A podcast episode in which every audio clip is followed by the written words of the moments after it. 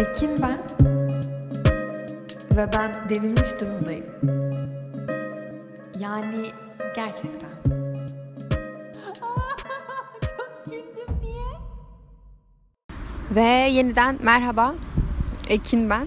Delirmiş durumdayım. Hoş geldiniz. Ee, Bundan önceki kayıtlarımı hep evde yapıyordum ve gece yapıyordum. O yüzden evde bağırmamaya çalışıyordum. Bağırmamaya çalışırken de sesimin çok böyle puslu puslu çıktığını fark ettim. Hiç hoşuma gitmedi. O yüzden ben de e, kahvemi aldım ve parka geldim evimin yanındaki. Hava gayet güzel. İlk başlarda insanlar arasında böyle telefona telefona konuşmayı biraz yadırgadım ama yapacak bir şey yok. Burada sanat icra ediyoruz. Her neyse. Bu bölümde size ideal öğrenci olmanın, tırnak içinde bu ideal öğrenci, ideal öğrenci olmanın ya da olmak zorunda bırakılmanın lanetinden bahsetmeye karar verdim. Şimdi ah ideal öğrenci olmanın laneti lanet olsun harika bir öğrenciyim gibi bir mesaj algılanmasın. Çünkü e, çok sürpriz sonlu bitiyor. Benim için çok sürpriz sonlu bitti çünkü. Şimdi şöyle ki ben okul hayatım boyunca kendimi bildim bileli her zaman çok mükemmel bir öğrenci olmak zorundaydım. Çok az hata yapmalıydım ya da hata yapamazdım. Hata yaptığımı, zorlandığımı belli etmemeliydim. Belli edersem çünkü bu benim salak olduğum anlamına gelirdi, değersiz olduğum anlamına gelirdi. Şimdi bu düşünceler sessiz söyleyince çok saçma geliyor insanın kulağına. Ama bu duygularla, bu düşüncelerle çok uzun süre boğuştum. Ve bunları kırabilmem, bunları aşabilmem de zaten çok büyük bir gümlemeyle oldu. Bununla ilgili ilk anım 3. sınıfta. 3. sınıftayım ve ilk defa deneme sınavına gireceğim. Ve optik kağıdı nasıl kodlanır hiçbir bilgim yok. Sınıf öğretmenimiz de bize e, optik kağıdını nasıl kodlamamız gerektiğini öğretiyor. Ama ben asla ve asla anlamadım nasıl kodlamam gerektiğini. Öğretmenimiz de teker teker 33 tane çocuğun optik kağıdını kontrol ediyor doğru kodlamışlar mı diye. Kadın bana gene kadar sinir krizine girdi. Çünkü galiba herkes yanlış kodlamıştı. Sonra bana geldi, baktı ve ben de yanlış kodlamışım. Böyle kolumu cimcirdi, dişlerini sıktı dedi ki sen de yanlış kodlamışsın bir de en zekilerinden olacaksın. Sonuçta 8 yaşında bir çocuğum ve bilinçaltı diye bir, bir gerçek var. Bence bu benim sen idealsin, zekisin, favorilerdensin. O zaman hata yapamazsın. Sana gösterilen şeyleri ilk seferinde yapmak zorundasın. Sana anlatılan şeyleri ilk seferinde anlamak zorundasın. Temalı bilinçaltı mesajım buydu bence. Ondan sonra bu hep böyle devam etti. Çünkü bir yandan da şeyi görüyorsun hani pohpohlanıyorsun, beğeniliyorsun öğretmenlerin tarafından. işte gerek derslerindeki başarın olsun. Arı lütfen git. İşte gerek derslerindeki başarın, gerek işte öğretmenlerini üzmemen, düzen bozmaman eklenince pohpohlanıyorsun da pohpohlanıyorsun. Bir yerden sonra bu benim için o kağıt üzerindeki başarın eşittir. Senin kişiliğin demekti. Senin ekin olman demekti. Ben ne zaman benden beklenilen ya da kendimden beklediğim performansın altında bir performans sergilesem sanki böyle ekinliğim zarar görüyor gibi hissederdim. Ekinliğim zarar görüyor hissiyatının yanında ben benden beklenilen bir performans sergileyemediğim zaman etrafımdaki insanların da benden duyduğu gururun azalacağını, bana karşı umutlarının söneceğini hissederdim ve bu beni her zaman çok korkuturdu. O sonuç kağıtlarında yazan sonuçlar sanki böyle kağıda basılmamış da gelmişler onları iğneyle, iplikle, ilmek ilmek benim sırtıma işlemişler gibi hissederdim. Liseye geçtiğimde işler zorlaşmaya başladı dersler bakımından özellikle. Deli gibi zorlandığım şeyler oldu ama ben yardıma ihtiyacın olduğunu açıkça belli etmeyi kendim için çok zor buluyordum ve saçma bir şekilde kendime yakıştıramıyordum. Yani sen kimsin ki kendine yakıştıramıyorsun? Sen mega zeka mısın diye düşünüyorum kendi kendime şu an ama öyle tuhaf bir ego savaşı veriyordum kendi kendime.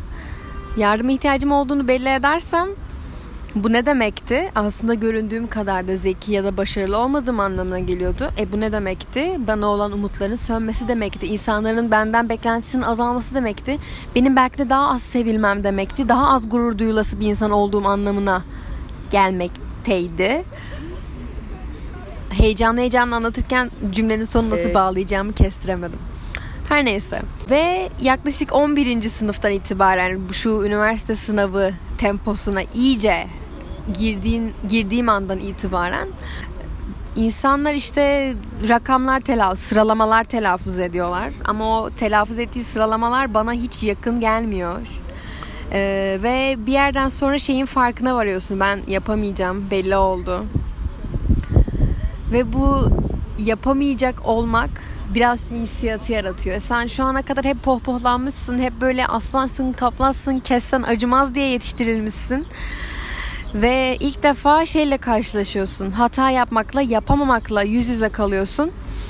Ve bu sana çok geç söylenmiş. Yani tamam belki de son bir iki sene boyunca şey söylemleri oldu işte üniversite sınavı her şey değildir ya da okul başarısı her şey değildir. Çok iyi bir okulda okuyun ama oturduğunuz yerde asla hiçbir şey yapamazsınız. Sözleri belki bir tık daha insanı rahatlatıyordu ama şimdi 12 senenin 10 senesi boyunca okul başarısının her şey olacağı mesajıyla sadece son iki senesi boyunca okul başarısının her şey olmayacağı mesajı karşılaştırıldığında bu son iki senedeki rahatlatmalar hiçbir işe yaramıyor. Ve ben kendimi üniversite sınavı yaklaştıkça freni boşalmış bir araba gibi hissediyordum. Aslında görüyordum sonunda duvara toslayacağımı. Ama gene kendime yakıştıramıyordum. Bu yakıştırmak artık ne oluyorsa yani. Sanki ayıp bir şey yapıyormuşum gibi. Ve sonunda oldu ben çok güzel gümledim arkadaşlar. Baya güzel gümledim hatta. Ve bu gümleme benim kendime karşı tavrımda ya da ruh halimde de çok büyük gümlemelere de sebep oldu. Ee, gümlemenin büyüklüğünü ben şöyle anlatayım size. Benim hala Twitter'da AYT, TYT, MSÜ ve sınav kelimeleri sessizdedir.